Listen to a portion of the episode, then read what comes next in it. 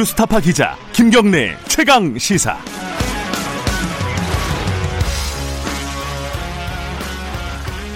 네, 공공재건축 제도를 도입해서 용적률을 500%까지 상향하고 이른바 공공고밀도죠. 또 유휴부지를 활용해서 신규 택지를 개발하는 방식으로 서울과 수도권에 총 13만 2천 가구를 추가 공급하겠다. 이게 어제 정부가 발표한 84 부동산 공급 대책 핵심 골자인데요. 이번에는 과연 실효성이 있을지 기획재정부의 방기선 차관보와 자세한 얘기 나눠보겠습니다. 방기선 차관보님 안녕하십니까? 네, 안녕하세요. 네, 아침 일찍 전화 연결 감사드리고요. 그동안 주택 공급은 충분했다라는 게 정부의 주장이었는데 갑자기 추가 공급 대책을 내놓으셨습니다. 공급 부족을 인정하는 건지 아니면은 이 시점에 추가 공급 대책부터 추진하는 거는 뭔지 이유부터 좀 설명해 주시겠어요? 예, 말씀하신 대로 이제 저희가 이번에 공급 부족을 인정하든가 그런 것은 아니고요. 주택 공급 측면에서 보면 저희가 최근 3년간 서울의 아파트가 입주 기준으로 보면 매년 한 4만 호씩 공급이 됐었습니다. 그런데 저희가 그 17년부터 19년까지 보게 아 3만 2천 호씩 공급이 됐었고 17년부터 19년까지 보면 한 4만 호 정도씩 공급이 돼서 주택 공급 물량은 오히려 한 25% 늘어났습니다. 앞으로 3년을 봐도 한 4만 6천 호가 공급될 것으로 전망이 되기 때문에 주택 공급이 부족하다나 그런 것은 아닌데 다만 이번에 추가 공급을 통해서 저희가 얘기한 것은 그 18년 이후에 보면 주택 인허가, 인허가를 받게 되면 이제 실제로 입주할 때까지 한 3, 4년 이상의 시간이 그렇죠. 걸리게 되는데 그 네. 인허가가 좀 줄어들고 있기 때문에 거기에 따른 불안 심리도 좀 있는 측면이 있고요. 또 최근에 보면 주택 시장에 이제 단기 투기와 갭 투자 이런 것으로 인해서 시장 불안 심리가 좀 확산되는 면이 있어서 저희가 추가 공급을 통해서 시장의 심리를 안정시키고 안정적인 공급 기반을 마련하기 위해서 이번 대책을 마련했다는 것을 말씀드리겠습니다. 네, 공급 부족을 인정하는 건 아니지만 일단 이제 인허가를 하고 공급을 하기까지 걸리는 시간도 보통 한 3, 4년 정도 걸리지 않습니까? 예, 그래서 그렇습니다. 이제 또 이제 현재 이제 부동산 집값도 있고 해서 공급 대책을 내놓으셨다라는 말씀이신데 이게 사실 대통령은 발굴을 해서라도 물량을 확대해라라고 지난달 당부를 했거든요. 네. 한 달 만에 나왔어요. 그래서 굉장히 빠른 속도다 보니까 부실한 거 아니냐, 현실적인 대책 네. 맞냐 이런 의구심도 존재하거든요. 예, 저희가 사실 이걸 뭐 한 달 동안만 준비한 것은 아니고요. 그동안 정부 내부적으로 보면은 주택 공급 기반 강화를 위해서 저희가 다양한 주택 공급 방안을 내놨었습니다. 그리고 그 과정에서 꾸준히 논의하고 그 검토했던 사항들인데요. 예를 들면 18년도하고 19년도에 보면 저희가 이제 3기 신도시는 수도권에 30만 원을 공급하는 대책을 발표한 바 있고 또 최근에 금년 5월에 보면 수도권 주택 공급 기반 강화 방안도 발표를 했고 어, 이번에 말씀 그 발표한 서울 권역 등 수도권 주택 공급 확대 방안도 그 공급 방안에 연장성산에 있다는 것을 말씀드리겠고요. 저희가 이번에 관계 기관, 관계 부처 또 지방자치단체하고 한 10여 차례에 걸쳐서 공식적이고 또 비공식적인 조율회의를 통해 갖고 충분히 논의를 했던 상황들입니다. 그래서 그 논의 과정에서 저희가 한 세 가지 포인트를 좀 각별히 유념을 했었는데 첫 번째로는 하여간 주택 공급 물량 확 을 최대한 확보하기 위해서 활용 가능한 모든 수단을 원점에서 다 검토한다는 것이었고요. 또 그동안 좀 이번에 논란이 있었습니다만은 그 그린벨트의 경우에는 환경적 보존 가치가 좀 낮은 태는 골프장 외에는 미래 세대를 위해 보존을 한다는 것이었고 또 세 번째 마지막으로는 양적 확대뿐만 아니라 그 내용에 있어서도 무주택자 청년 등을 위한 분양과 임대주택이 최대한 균형되도록 마련되도록 어, 노력했다는 것을 말씀드립니다. 네, 지금 말씀하신 뭐 태릉 골프장 얘기도 하셨는데 이 부지들을 사실 뭐 용산구 캠프킴, 과천 청사 일대 이런 곳들에 외에도 더 많은 공공 부지들이 있거든요. 근데 이게 네네. 당초 어느 수준까지 검토됐는지 아니면은 네. 굉장히 정책을 빨리 내시는 과정에서 부지 선정의 기준이 뭐였는지 이런 것들도 좀 궁금합니다. 네. 아, 이번에 뭐 여러 가지 대책, 그, 이번에 대책에서 여러 부지들을 좀 저희가 검토를 했습니다만, 그거를 뭐 좀 일일이 말씀드리는 것은 바람직하다는 건 아닌 것 같고요. 저희가 이번에 주택 공급 물량을 최대한 확보한다는 목표 아래 그 활용 가능한 부지를 다 검토했다는 걸 말씀드리고, 앞서 말씀대로 이제 그린벨트는 보호한다는 것이 원칙을 지켰기 때문에 상당히 많은 부지들은 그린벨트이기 때문에 제외를 했고요. 두 번째는 어 기존에 어떤 기관이나 자, 것들이 있는 그 부지를 이전을 해야 되는 경우가 있습니다. 아파트를 들어가기 위해서는. 근데 그 부지 이전에 따라서 이제 경제적, 사회적 비용이 좀 과도하게 발생하는 데 부지는 제외됐다. 그, 그 정도 검토 기준이라고 말씀드릴 수 있겠습니다. 네, 지금 활용 가능한 모든 수단, 모든 부지 중에서 키워드가 여러 개인데 그 중에 하나가 그린벨트예요. 지금 말씀하시는 네네. 것처럼. 근데 네. 태릉은 그린벨트인데도 해제한 데 반해서 강남은 그린벨트 해제가 없다. 강남은 안 되고 강북은 되는 거냐. 앞뒤가 안 맞는다. 이거 강남만 생각하는 차별 아니냐. 또 이런 목소리들도 있거든요. 예, 예. 태릉 골프장은 사실 뭐 강남이냐 강북이냐의 기준에 따라서 결정이 된 사항은 아니고 태릉 골프가 좀 특징적이 있는 게 그린벨트가 도입이 된 게 71년도인데요. 사실은 그 이전부터 골프장으로 운영이 됐었습니다. 66년부터. 그리고 그린벨트에 보면 이제 환경평가 등급이라는 있는데 이제 뭐 1등급부터 5등급까지 쭉 있는데 1, 2등급은 상당히 이제 보전 가치가 높은 것들이건데요. 이번에 이 태릉 골프장은 전체 한 98% 이상이 4등급, 5등급 정도가 되고 있는 것들이고요. 그 마지막으로 보면 이 골프장 부지라는 게 결국은 굉장히 제한된 인원만 활용하는 것인데 그거를 이제 국민을 위한 주거 공간으로 전환했다는 의미를 둘 수 있을 것 같습니다. 그리고 특히 이제 강북에 그 근처에 계시는 분들이 어 환경 문제에 대해서 많이 논의를 하시는데 이번에 퇴는 골프장 부지를 개발을 하면서도 한 절반 이상은 공원, 뭐 도로, 학교 등으로 운영을 할 것이기 때문에 이렇게 큰 불만이 없이 저희가 하도록 최선을 다하도록 하겠습니다. 네. 그 기존 입장 관련해서 또 하나 더 있어요. 태릉 골프장에 대한 설명으로는 납득이 좀 되는데 한강변 아파트 이제 최고 35층 넘을 수 없는 이 룰 사람들 마음속에 35층 룰로 거의 각인이 돼 있었거든요. 근데 네. 이것도 이제 고밀도라는 거를 통해서 한강변은 공공재다라던 기존 입장도 이게 또 뒤집은 게 아니냐. 정책의 연속성 상에 있어서 아무래도 좀 이상하다라는 얘기도 있습니다. 예, 이제 한강면은 이번에 35층에서 50층을 올리는 경우에는 사실은 모든 아파트들이 다 50층으로 올라가는 것은 아니고요. 말씀드린 대로 이제 준주거 지역으로 동상향이 되면 거기에 따라서 복합 개발을 통해서 어 전체적으로 그 기본 구도를 보고 판단을 하기 때문에 어, 환경변에 있어서도 보존 가치가 높고 하는 것들은 아마 35층 룰을 지키게 될 거고요. 그렇지 않고 올라가더라도 크게 문제가 없는 부분들은 50층으로 올라갈 것으로 보고 있습니다. 그리고 어, 공공재라는 측면에서 보게 되면 환경 측면도 있겠습니다만 사실 어, 많은 시민들께 또 보다 많고 편안한 주거 환경을 제공하는 것도 뭐 공공재의 역할이 아닐까 그렇게 생각되는 부분도 함께 고려를 해주셨으면 합니다. 그럼 이제 인허가 대상 구역 중에서 한강변에서 층수가 50층까지 올라가는 고밀도 개발할 곳은 어디일지는 아직 정해지지는 않은 거군요. 예, 그건 아직 정해지지 않았습니다. 네. 근데 이게 기존의 층수 제한으로 재건축 인가를 못 냈던 강남권 내 여러 재건축 조합들이 있거든요. 대표적인 게 이제 아주 오래됐죠. 대치동의 음마 아파트, 그다음에 잠실 주공 5단지, 또 이제 압구정 현대 아파트 같은 재건축 단지들로서는 공공 고밀도라는 게 어떻게 보면 좀 약간 이게 먹을까 말까 하는 부분이 있어요. 고밀도는 좋은데 공공은 가능할까? 라는 부분이거든요. 네. 이게 조합이 공공 재건축이라는 조건을 받아들일지가 관건 아니겠습니까? 예, 예. 이번에 저희가 공공 참여형 그 재건축 정책을 마련한 이유를 보면 사실 그동안 재건축이라는 것이 그 재건축 과정에서 투기 수요가 좀 유입이 되고 또 일부 분들한테 이제 과도한 이익이 돌아간다는 것이 문제로 지적이 됐던 것이었거든요. 그래서 그런 부분들에 대해서 좀 막아보자. 그러면서도 즉 최대한 공급 새로운 주택을 공급을 하면서도 집값은 안정하자는 그 두 마리 토끼를 마련 잡기 위한 것이라 볼 수가 있겠는데요. 이번에 이제 저희가 공공 참여형 재건축을 진행을 하더라도 어, 조합 입장에서 보면은 충분한 수익성은 확보가 가능할 것으로 보고 있습니다.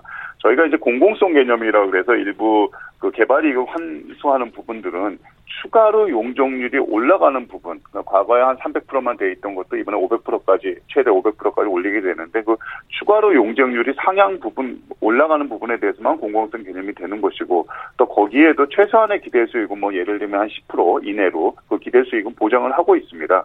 그것뿐만 아니라 사실 LH나 SH 같이 이제 공공기관들이 참여를 하게 되면 일단은 뭐 행정 절차나 소요 기관도 좀 단축이 될 것이고 사업 자금도 좀 안정적으로 조달을 할 수 있기 때문에 사업이 쪽보다 빨리 진행이 될 수 있다는 장점이 있고 또 사실은 이 공공기관들이 들어오면서 투명한 사업 관리도 가능하게 될 것이고요. 그것뿐만 아니라 뭐 주민들이 의견도 뭐 그 아파트 구성 자체에도 주민 의견들도 적극 반영할 수 있는 그런 장점이 있기 때문에 공공 참여용도 상당히 메리트가 있을 거라고 보기 볼수 있겠고요.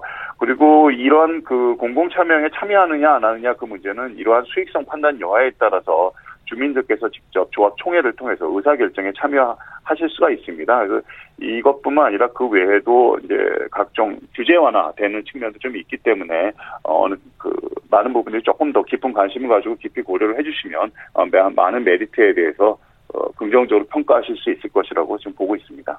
네, 당장 오늘 아침 보도를 보면 음마 아파트는 뭐 안 하겠다 이런 보도들도 나오더라고요.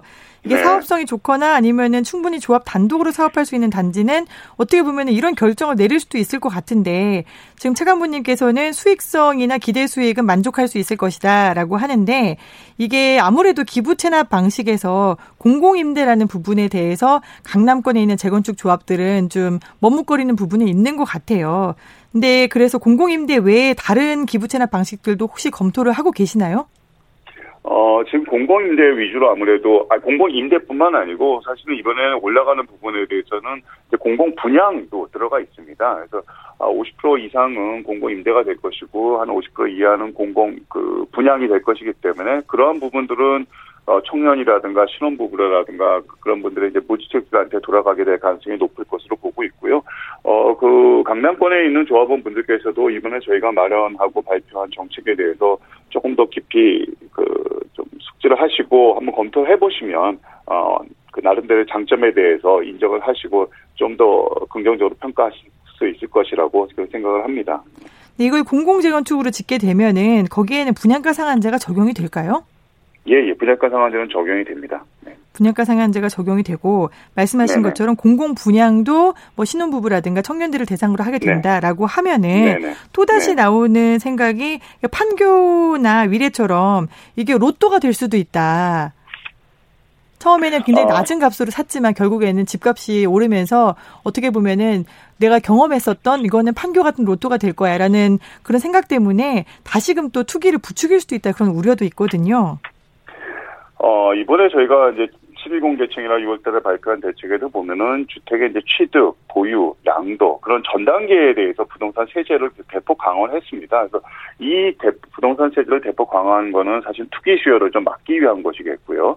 이번에 말씀하신 공공참여 공유 그 재건축을 통해서 개발 이동 환수 조치가 되고 하기 때문에 어, 과도한 로또 이런 것들은 발생을 하지 않도록 정부가 최선의 노력을 다하고 있다는 걸 말씀드리고 지금 사실 이 시간에 이번에 지금 부총리 주재로 해서 부동산 시장 점검 관계장관 회의가 열리고 있습니다. 그래서 저희가 이 매주 열리는 관계장관 회의를 통해서 그 시장을 면밀히 좀 모니터링하고 필요시에는 그러한 뭐 교란 요인이라든가 투기 수요에 대해서는 단호하게 대응해 나갈 것으로 어, 말씀을 드리겠습니다. 네, 이 청약 과열과 이제 어떤 분양에 대한 것들이 다음 정책으로 어떻게 연계가 될 것인지에 대한 의문들이 좀 있는데요. 하나 더 여쭤보면은 서울지방조달청이나 국립외교원부지 같은 경우에는 사실 강남에서도 알짜 주거 위치거든요. 청년이나 네. 신혼부부 중심으로 저가 분양을 할 경우에 100%로 임대주택으로 추진할 필요성이나 가능성 있을까요? 어, 뭐, 서울지방조달청이나 국립외교원부지는 뭐, 말씀하신 것처럼 상당히 인기가 많을 것으로 보고 있는데요. 저희가 이 부분에 대해서는 100% 임대주택으로 공급하기는 쉽지는 않을 것 같습니다. 근데 다만 원칙적으로 분양보다는 좀 임대 부중을 최대한 높여서 이 물량들이 청년이나 신혼부부에게 공급되도록 할 예정이고요.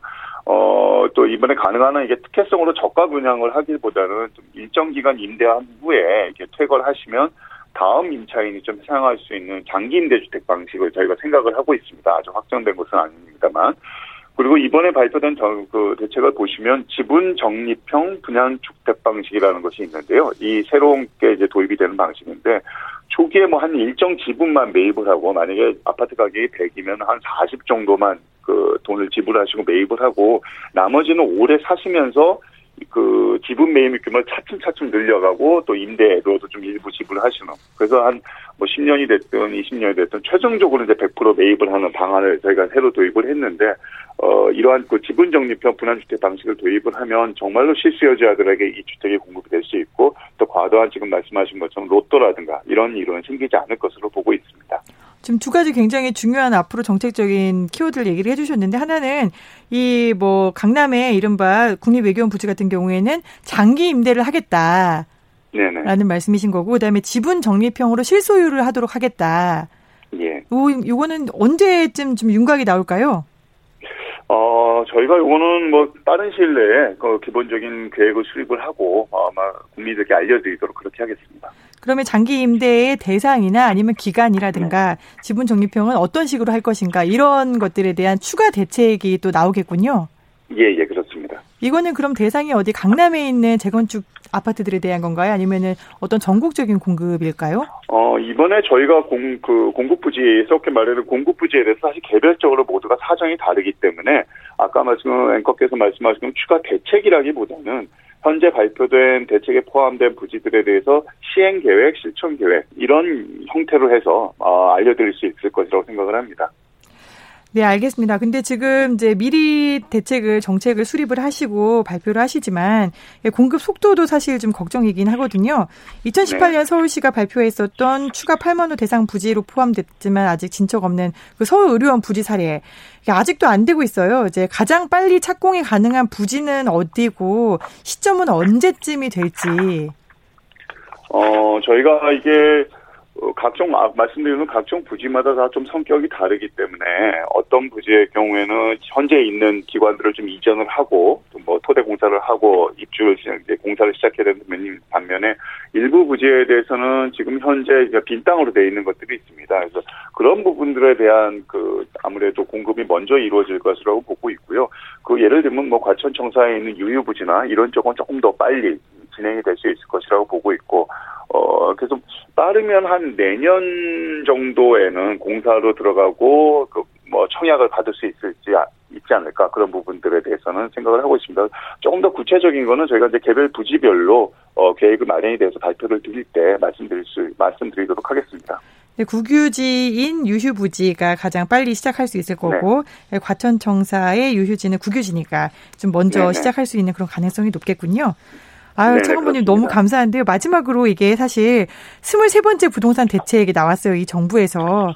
문재인 정부 부동산 대책은 실패라는 주, 예, 주장이 뭐 야당, 뭐 보수 일각에서 굉장히 많이 나오고 있는데 어, 이런 질문을 드려도 될까요? 정부 당국자가 정책을 위반하시는 분인데 의견은 어떠실까요?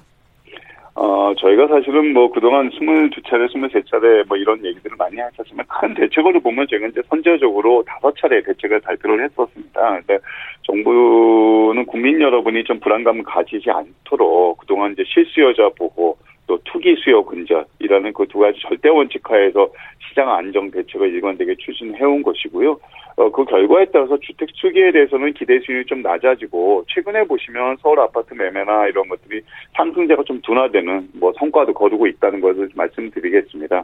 다만 그동안 이제 부동산 입법 같은 것들이 통과가 아직 되고 있지 않았었기 때문에 거기에 따른 불확실성도 좀 있었고 또 갭 투자 차단의 우려에 대해서 조금 그 급하게 매수를 하시려는 그런 시장 불안 요인도 있었다는 것은 뭐 다들 아실 것으로 보고 있습니다. 근데 이번에 어제 이제 최종 이제 국회 입법 과정을 통해 가지고 투기 수요 차단을 위한 관련 법 개정 절차가 마무리가 됐었습니다. 그리고 거기 추가적으로 이번에 어제 말씀드린 이제 공급 대책을 통해서 주택이 충분히 지어진다면 앞으로 그 부동 시장도 좀 안정이 더 될 것으로 보고 있고요. 그 혜택은 국민들에게 돌아갈 것으로 기대를 하고 있습니다. 네, 알겠습니다. 최근분이 말씀 잘 들었습니다. 감사합니다. 예, 감사합니다. 네, 지금까지 기획재정부 방기선 차관보였습니다.